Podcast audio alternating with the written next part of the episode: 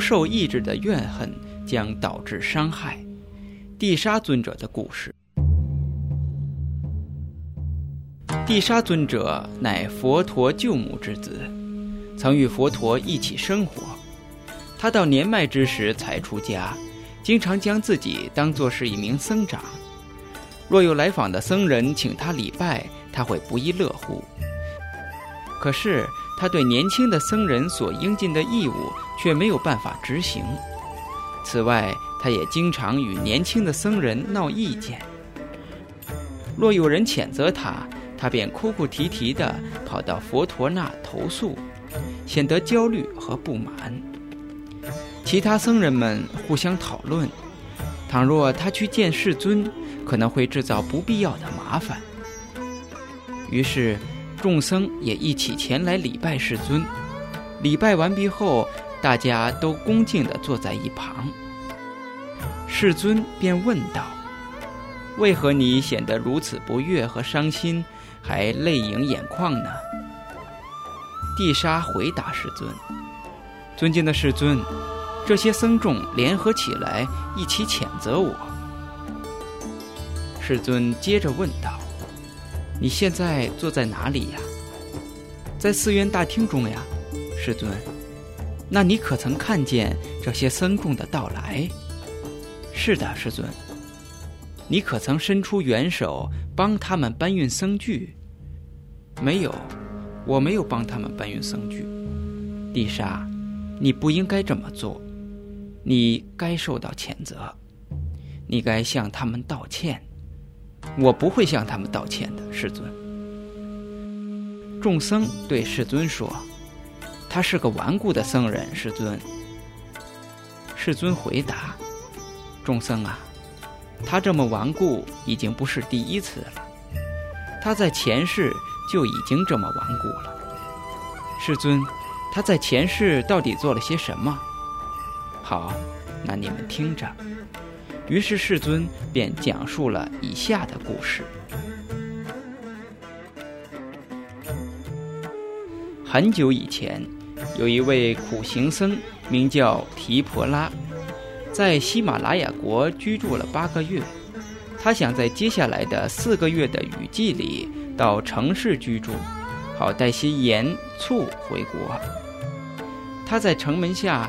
遇见两位年轻人，他问道：“到城市里来的僧人通常在哪儿借宿呢？”“在陶工的工作房里，师傅。”于是提婆拉来到了陶工的作坊，站在门口问道：“如果您允许的话，我想在您这儿借宿一宿。”陶工回答说：“反正夜里我们没有在作坊里。”进行任何工作，这作坊这么大，您喜欢就在这过夜吧，师傅。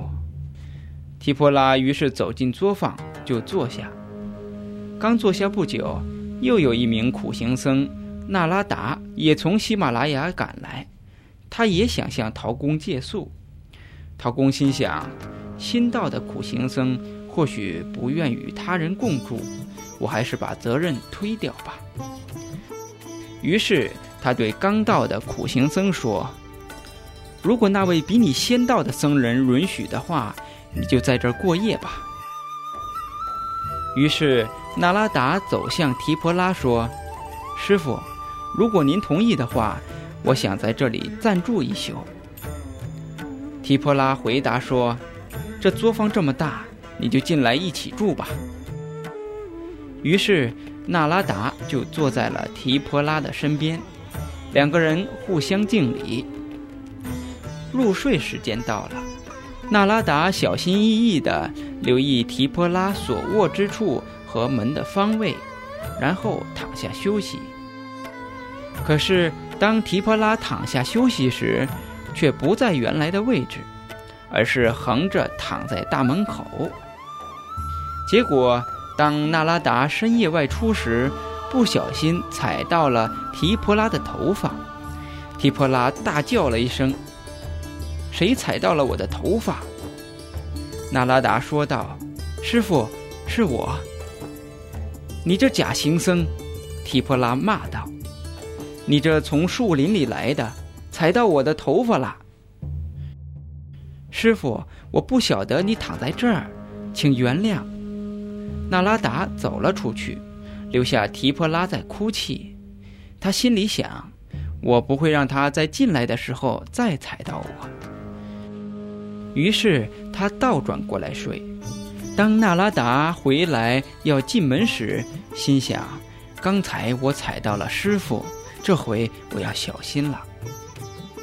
结果，当纳拉达跨进大门时，踩到了提婆拉的脖子。提婆拉大叫了一声：“是谁？”纳拉达回答道：“是我。”你这假行僧！提婆拉斥骂道：“首先你踩到了我的头发。”这次又踩到了我的脖子，我将诅咒你，师傅。这怪不得我，我根本就不晓得您会这样躺着。当我要进来的时候，还提醒自己，第一次踩伤了您，这次可得小心了，请您多多包涵呐。你这假行僧，我将诅咒你，千万别这么做，师傅。可是提婆拉不会理会那拉达的话，照旧诅咒：“愿你的头明天日出时分成七块。”现在，那拉达意识到咒语将应验在这位苦行僧兄弟身上了，他深感悲悯，于是，在禅定中运用神通阻止日出。当太阳不再升起时，国王急得不得了。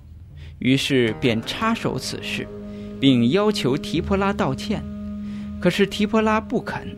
于是那拉达对提婆拉说：“师傅，我将施法使太阳再度升起，请把一团粘土贴在头上，然后潜入水里，沿途在不同的地方升起。”于是提婆拉只好潜入水中。并在不同的地方把头伸出。当阳光照射在他的头上那堆泥土时，泥土当即裂成七块。因此，提婆拉躲过了这场灾难。佛陀开示后说：“僧众啊，在那时候，阿难就是那个国王，提婆拉就是地沙，而那拉达就是我。”在当时，他已经如此固执了。佛陀告诫僧众，别把敌意放在心上，因为只有友善的意念，才能使怨恨平息。当一个人被辱骂、殴打或掠夺时，他的嗔心将不断增加，而且无法平息下来。他越想，报复的欲望就越深。活在人类的社会里，人们经常彼此争吵。一旦发生冲突，大家只会想到别人怎样对不起自己。这时候，嗔心开始增长。然而，那些能宽恕并忘记他人过错者，嗔心迅速消灭，从而得到真正的安宁。